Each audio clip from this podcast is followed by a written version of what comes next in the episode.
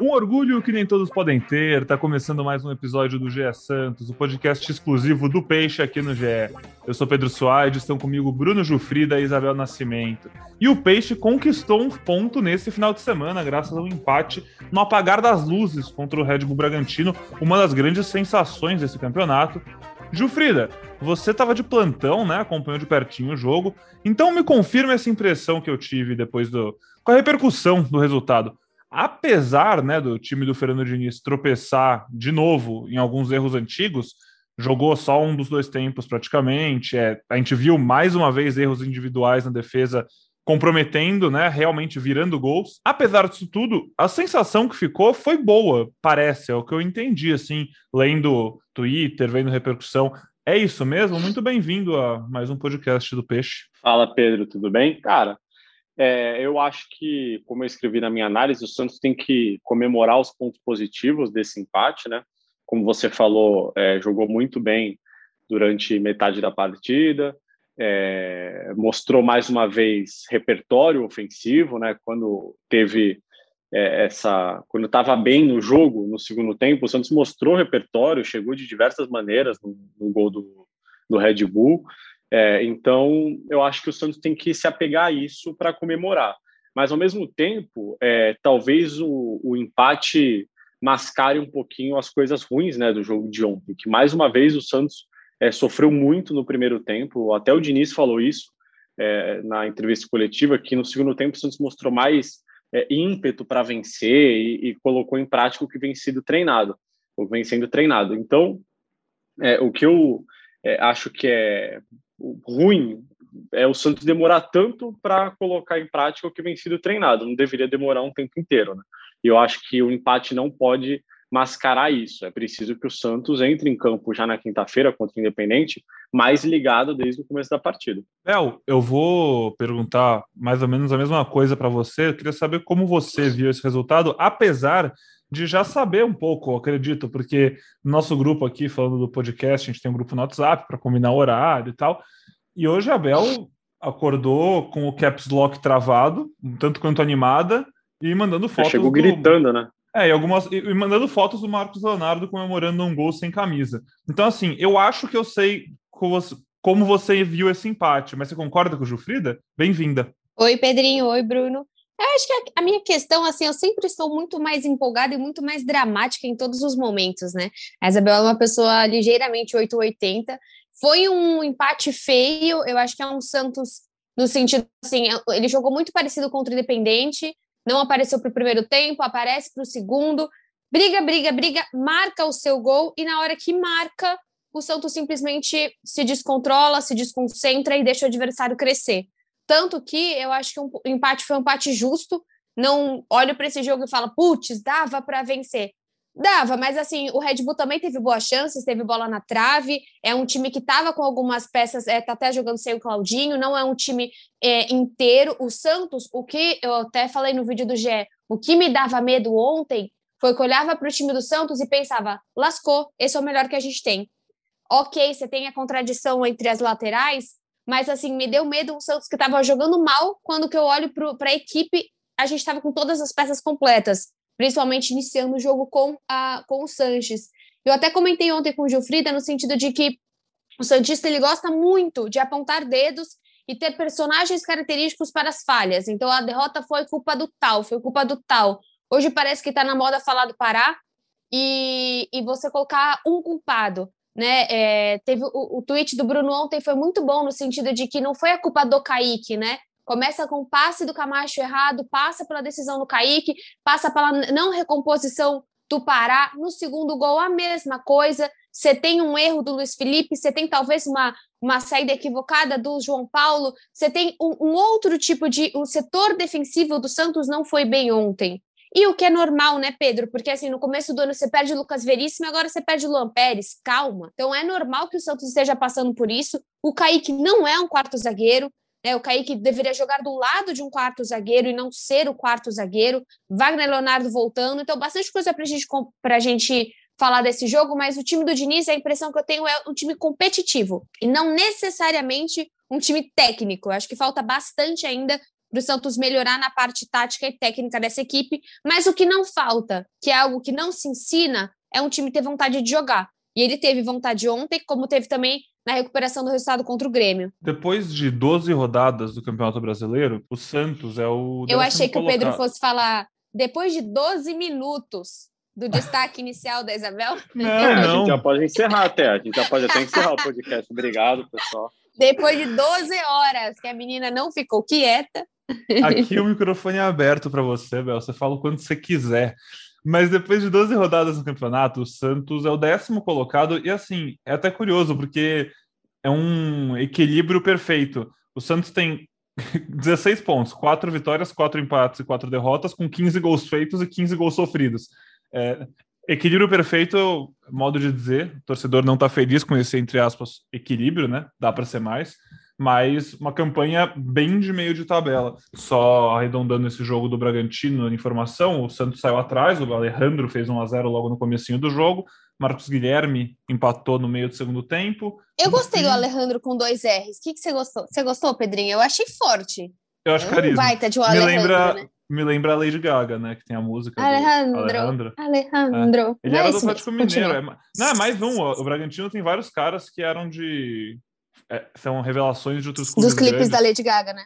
É, tem, tem várias referências da Lady Gaga. Enfim, o Marcos Guilherme empatou o jogo no meio do segundo tempo. O Ítalo fez 2 a 1 pro Bragantino já no fim do jogo, aos 83 minutos, e o Marcos Leonardo empatou aos 50 do segundo tempo. Jogo bem movimentado. É, se você não conseguiu ver o jogo, entra lá no ge.globo Santos que você vai assistir os melhores momentos, ver a análise do Jufrida, ver o comentário da Bel no Voz da Torcida, enfim. Mas voltando ao que a gente estava falando, e falando exatamente sobre essa questão de ser competitivo e como que o Santos sai desse jogo, e acho que até mais desse momento, a gente vai falar e arredondar mais uma sequência do Santos, que o Santos enfrentou nas últimas três rodadas do Brasileirão três times que estão lá no topo da tabela, mas uma aspa do Diniz, do Jufrida, me pegou um pouco depois do jogo, que ele fala que o time ganhou mobilidade e intensidade no segundo tempo, não só pelas mudanças, mas pelo interesse dos jogadores em serem mais agressivos para vencer o jogo. Pô, custa ter isso desde o primeiro tempo? Assim, falou com todas as palavras, né? Que eles estavam com mais interesse em vencer o jogo depois. Exatamente o que vocês estavam falando, assim. É um time que compete, mas é um time que tem que parar de cometer certos erros que já, já deu tempo de parar de cometer alguns erros, né, Jofre? Eu tenho essa impressão, pelo menos. É, eu acho que é, o, o lance do primeiro gol ele é cheio de erros, né? Ele tem a, para mim, o primeiro erro é o passe do, do Camacho, é, é um passe completamente sem sentido ali para o Kaique, né? O Kaique estava muito próximo dele e, e voltando, correndo para trás, é, o Kaique é destro, estava jogando na esquerda.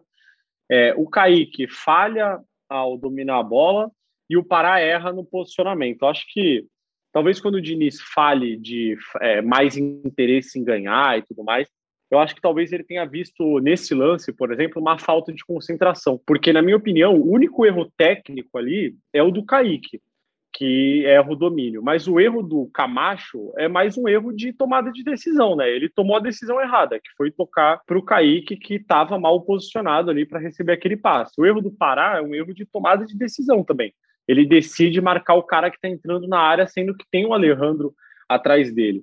É, então, eu acho que é, no primeiro tempo, o Santos pecou, é, não por falta de vontade de vencer o jogo, mas eu acho que faltou concentração. E eu acho que talvez seja isso que o Diniz queira dizer com, com, com o que ele falou ali na coletiva.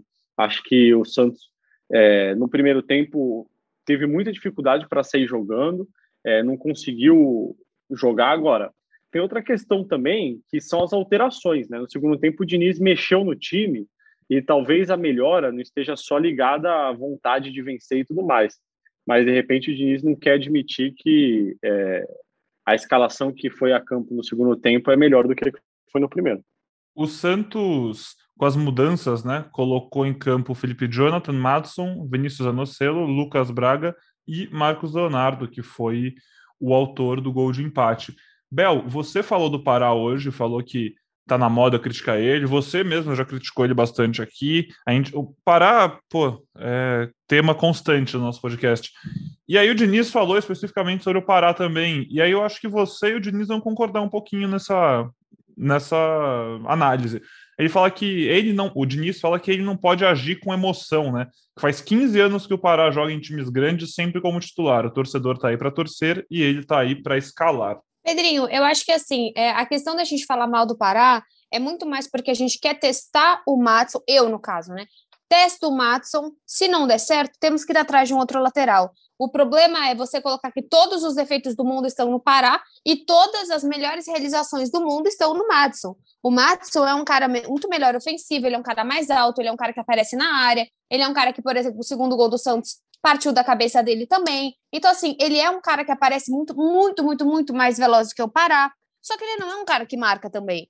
E se do lado dele ali você não vai ter, por exemplo, um Marinho, que também não vai ajudar muito nessa marcação, se você não tiver alguém qualificado para ajudar, o Matson também vai ter problema. Então, a minha questão é: coloca o Matson para que a gente entenda o que, que é necessário nesse lateral. E para o outro lado, a mesma coisa. O Felipe Jonathan, cara, há três, dois, três meses atrás, o Inter queria ele. Ele teve o golaço da Libertadores contra o Boca. Então, assim, não é um cara de todo mal, é um cara que vinha numa fase ruim. Você colocou o Moraes, Moraes sentiu. Ontem os dois cruzamentos do, dos dois gols do Santos vieram do Felipe Jonathan. Então, assim, nem todo mundo é terrível e nem quem tá no banco é salvador do Santos de maneira geral. Então, precisa entender até onde, quais são as limitações desse Matson, e se não for possível olhar para esses dois laterais, que o Santos vai no mercado. Já é também postou essa semana do Santos é, contratando um menino, acho que é Lucas Pires, do isso, isso. Que, vai para o Sub-23. Isso, lateral esquerdo, que vai começar no Santos no Sub-23, lateral esquerdo. Você vai falar, poxa, mas para que, que você vai querer, então, um terceiro cara para ser o lateral esquerdo? Porque é necessário, porque existe uma briga pela posição, porque o Matson aparecendo torna o Pará melhor. Quando você olha lá na frente, olha a evolução de Braga e Marcos Guilherme. Olha a evolução ontem na lateral esquerda. Então, assim, precisa colocar mais o Matson, sim. Não acho que ele seja a salvação. E eu poderia apostar o meu dedinho. Eu vou apostar só um pedacinho da unha do meu dedinho. Que a gente não vai ver o Matson fora de casa contra o Independente. É muito provável que não. E não sei nem se eu colocaria, porque é exatamente a questão da marcação. É a questão de, poxa, fora de casa, o time argentino, o Santos está com um placar magro, e você coloca o, o, o Madison, acho que ele não vai colocar. E se tem, então, assim, se tem alguma situação para valer a justificativa do Pará ser um cara é experiente, é um cara que joga, jogou no Santos, jogou no Flamengo, né, nessa última década, titular. É, esse é o jogo, né, contra o Independente fora de casa, num jogo que vale vaga nas quartas de final de uma competição sul-americana. Acho que eu acho bem difícil parar no ser titular também, não, não consigo imaginar é, isso, não. Exatamente.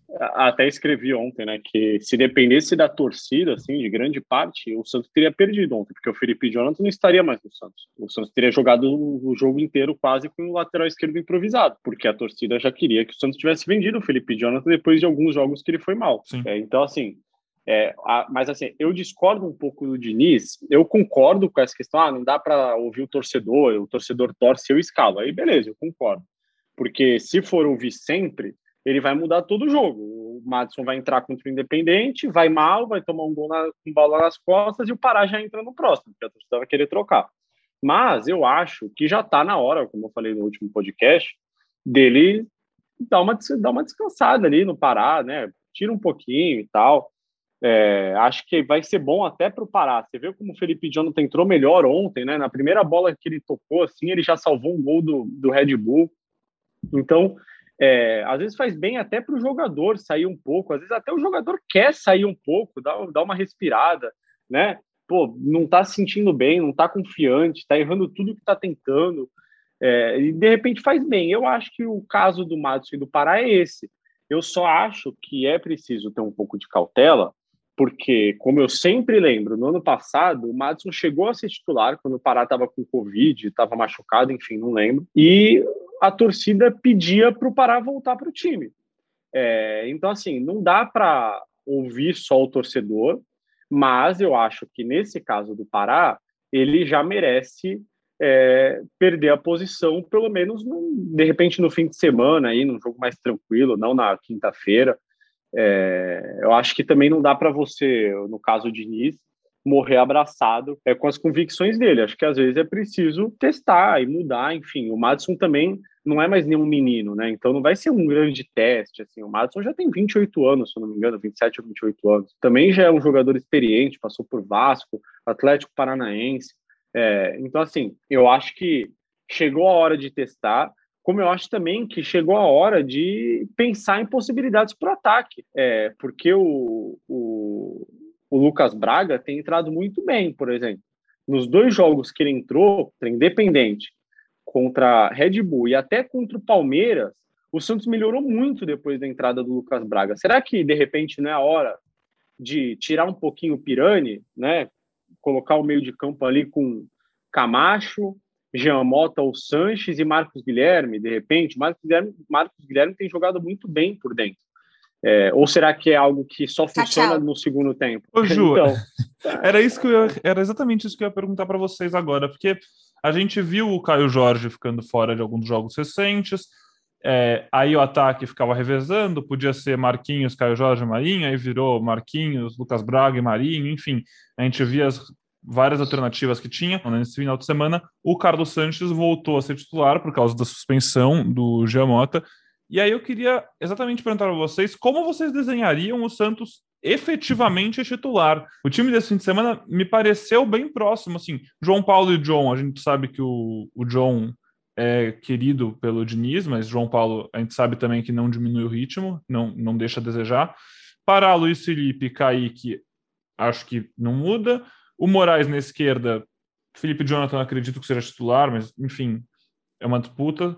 E do meio para frente, com o que tinha para o jogo, Camacho, Pirani Sanches, Marquinhos, Caio Jorge Marinho. É esse o time? Ou, ou Bel, você também iria nessa do Ju Frida de talvez testar sem o Pirani com o Lucas Braga? Como é que vocês montariam agora que parece que todas as peças estão mais disponíveis? Pedrinho, só quero te corrigir numa coisa, que assim, o, o Sanches não entrou de titular porque o Gemota estava suspenso, ele entrou de titular porque ele porque ele tem condicionamento para isso, senão, senão o jeito que o Pedrinho falou, o, o, Santos vai matar ele, achando que a gente precisa que o Giamotto esteja suspenso para ver o Carlos. Ah, eu sei que não foi isso que não, você não, quis dizer. Bem. Eu entendi, mas, obrigado. Tipo, tem razão. O Sanches, ele joga onde ele. Se ele quiser falar, Isabel, eu tô preparado para assumir o lugar do Kaique, eu acho que eu tenho pulsão. Vou falar, vai lá.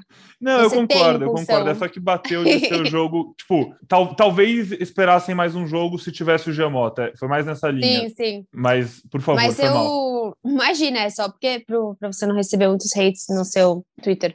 Mas é Obrigado. é que realmente o. Imagina, o, o, G, o Giamota fez falta também no meio de campo em questão da marcação. Eu acho que o G é um cara que joga muito simples, mas o meio de campo do Santos funcionou de maneira geral. Eu achei muito legal quando até falaram na, na transmissão do Premier que o Barbieri focou a sua marcação no Camacho. Antes você pensaria, putz, Marcos Soteudo do Marinho, já era, Marcos Caras. Não, ele focou a marcação no início da criação do jogo do Santos, que hoje parte 70% do Camacho, pelo menos a criatividade, a ideia, toda a questão de é, os passes, o Camacho faz dar muitas assistências. Eu achei muito legal da per nova percepção do Santos, porque você nunca ouviria outro técnico que joga contra o Santos falar, putz, temos que marcar o Alisson, que é de lá que sai o negócio. Você não vai ver isso, e do Camacho você vê. É, eu não vejo o Diniz tirando o Pirani, Acho que o Pirani ontem fez um jogo mais ou menos também. Faz tempo que o Pirani ele é meio como eu, assim, ele é meio 880. Ou ele desaparece ou ele vai muito bem em campo. Então, eu, eu não sei se o Diniz vai tirar, mas eu concordo com o Bruno no sentido de Marcos Guilherme, porque ele tá jogando muito bem. E ontem, que é um gramado um pouco menor, né, parecido com a Vila Belmiro, às vezes parece que o Marcos ele sente uma mais, ele se sente mais acuado, né? Nesses gramados maiores, ele corre mais, ele é mais ele se estende mais. E é engraçado, porque os gaúchos, quando eu já, já fiz lives com eles, assim, eles chamam o Marcos Guilherme e falam que é uma Itaipu para assistir para acender um fósforo. Que é muita coisa, muita coisa para nada. E é engraçado como ele veio com essa ideia de que é muita coisa para pouca efetividade, e no Santos ele acaba construir um outro perfil. Ele é realmente um cara que se esforça muito mais, não é um cara da habilidade, é um cara da correria.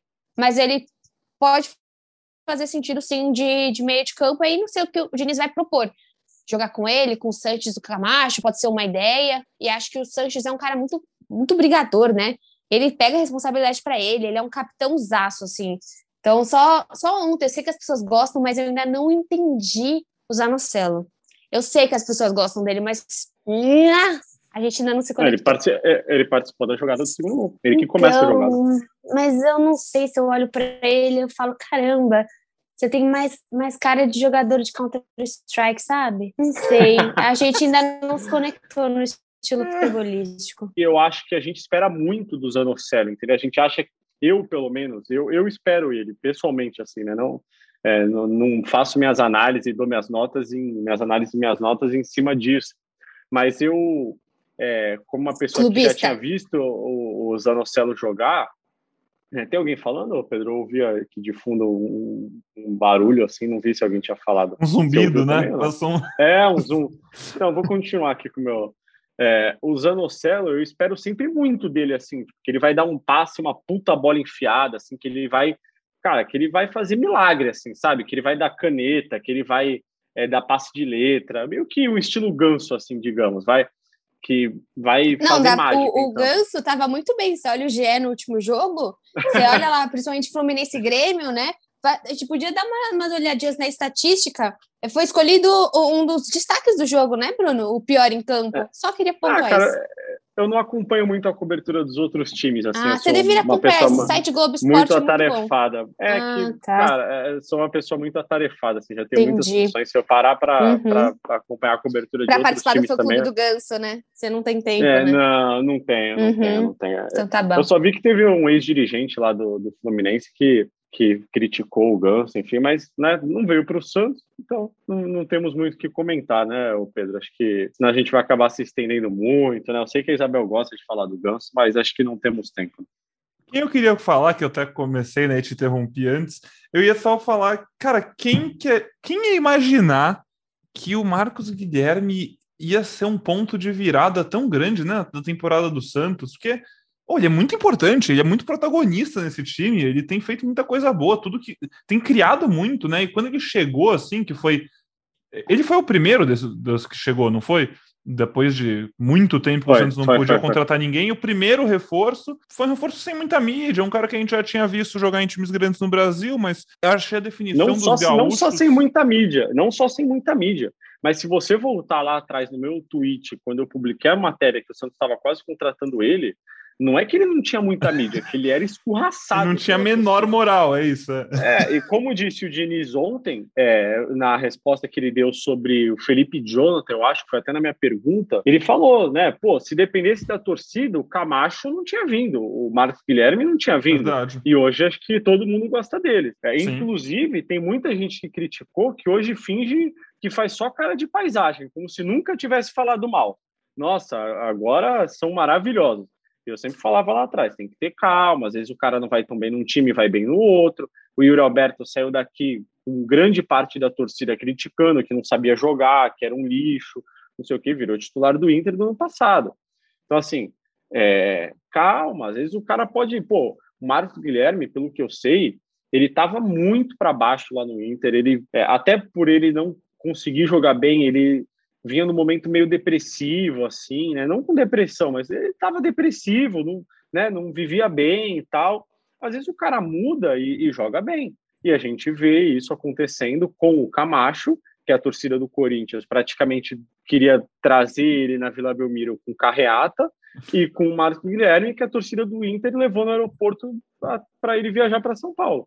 Então, realmente, acho que precisa de um pouquinho de calma aí.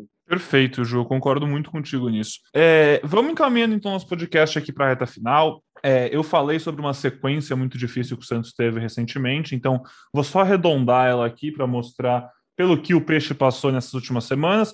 O Santos venceu o Atlético Paranaense, que era vice-líder do campeonato naquele momento e podia virar líder com a vitória. Era um time que, no, em, em, pontos perdidos, era naquela altura do campeonato o time com menos pontos perdidos.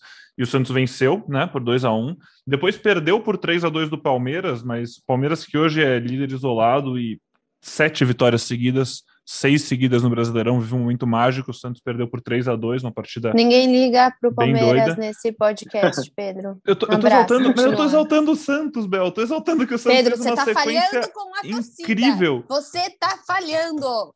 Você preste atenção nas suas palavras. Eu quero exaltar, quero exaltar o trabalho do Santos contra adversários do mais alto calibre do futebol brasileiro. E aí, para fechar essa sequência, o Santos empatou com o Bragantino, que segue invicto no Brasileirão. Então, uma sequência bem difícil, assim como aquela sequência bem difícil que a gente já falou antes, que teve jogo contra Grêmio, São Paulo, é, Fluminense, Atlético Mineiro. O Santos foi muito bem.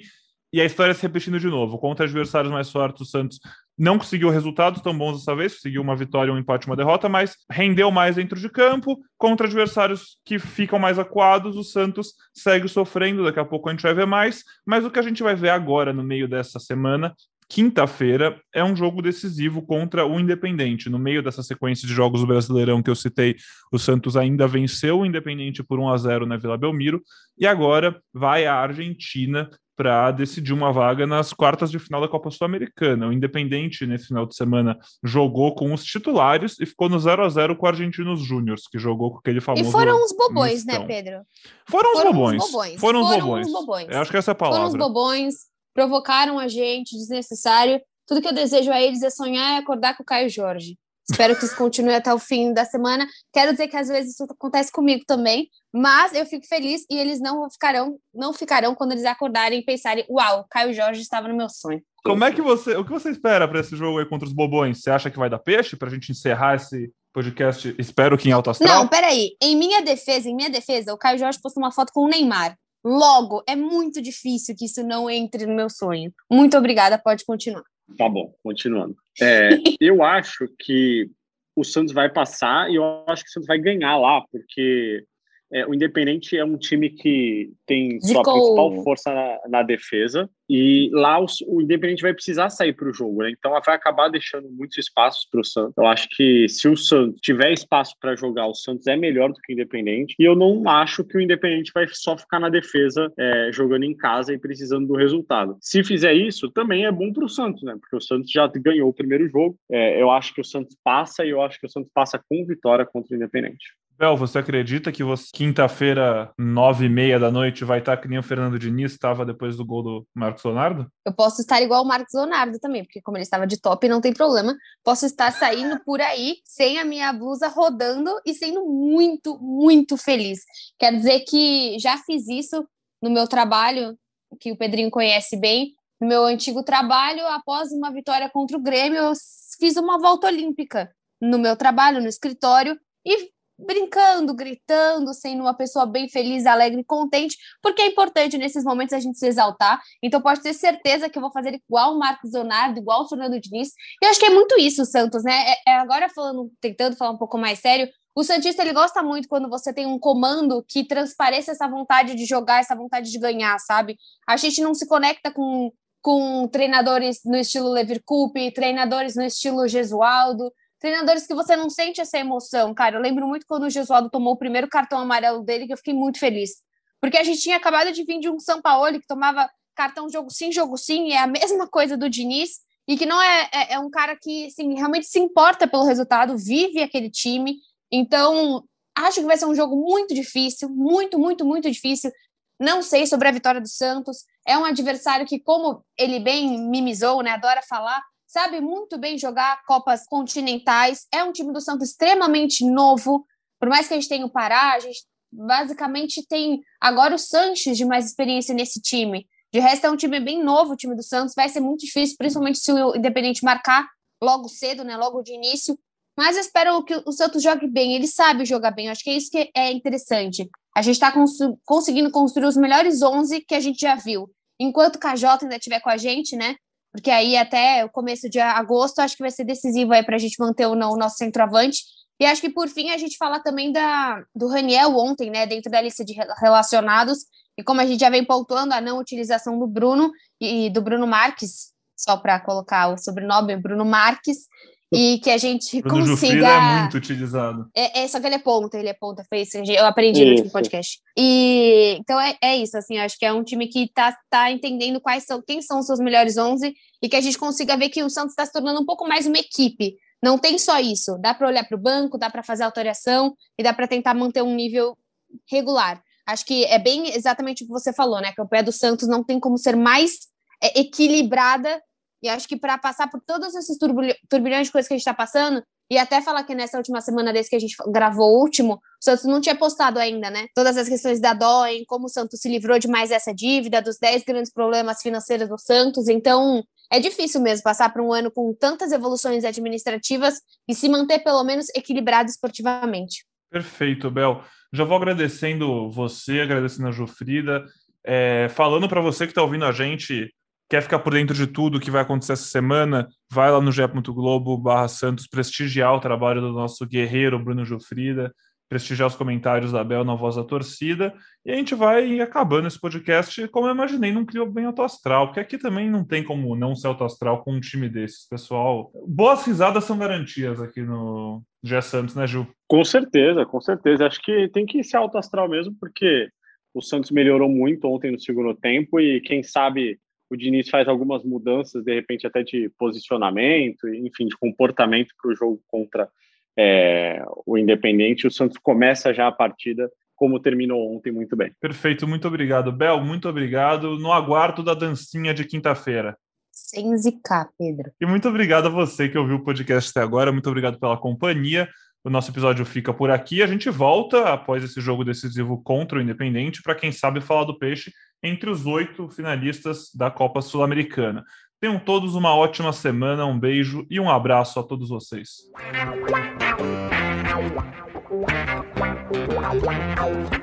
Pelé, dois na barreira, correu, o rei atirou. Gol!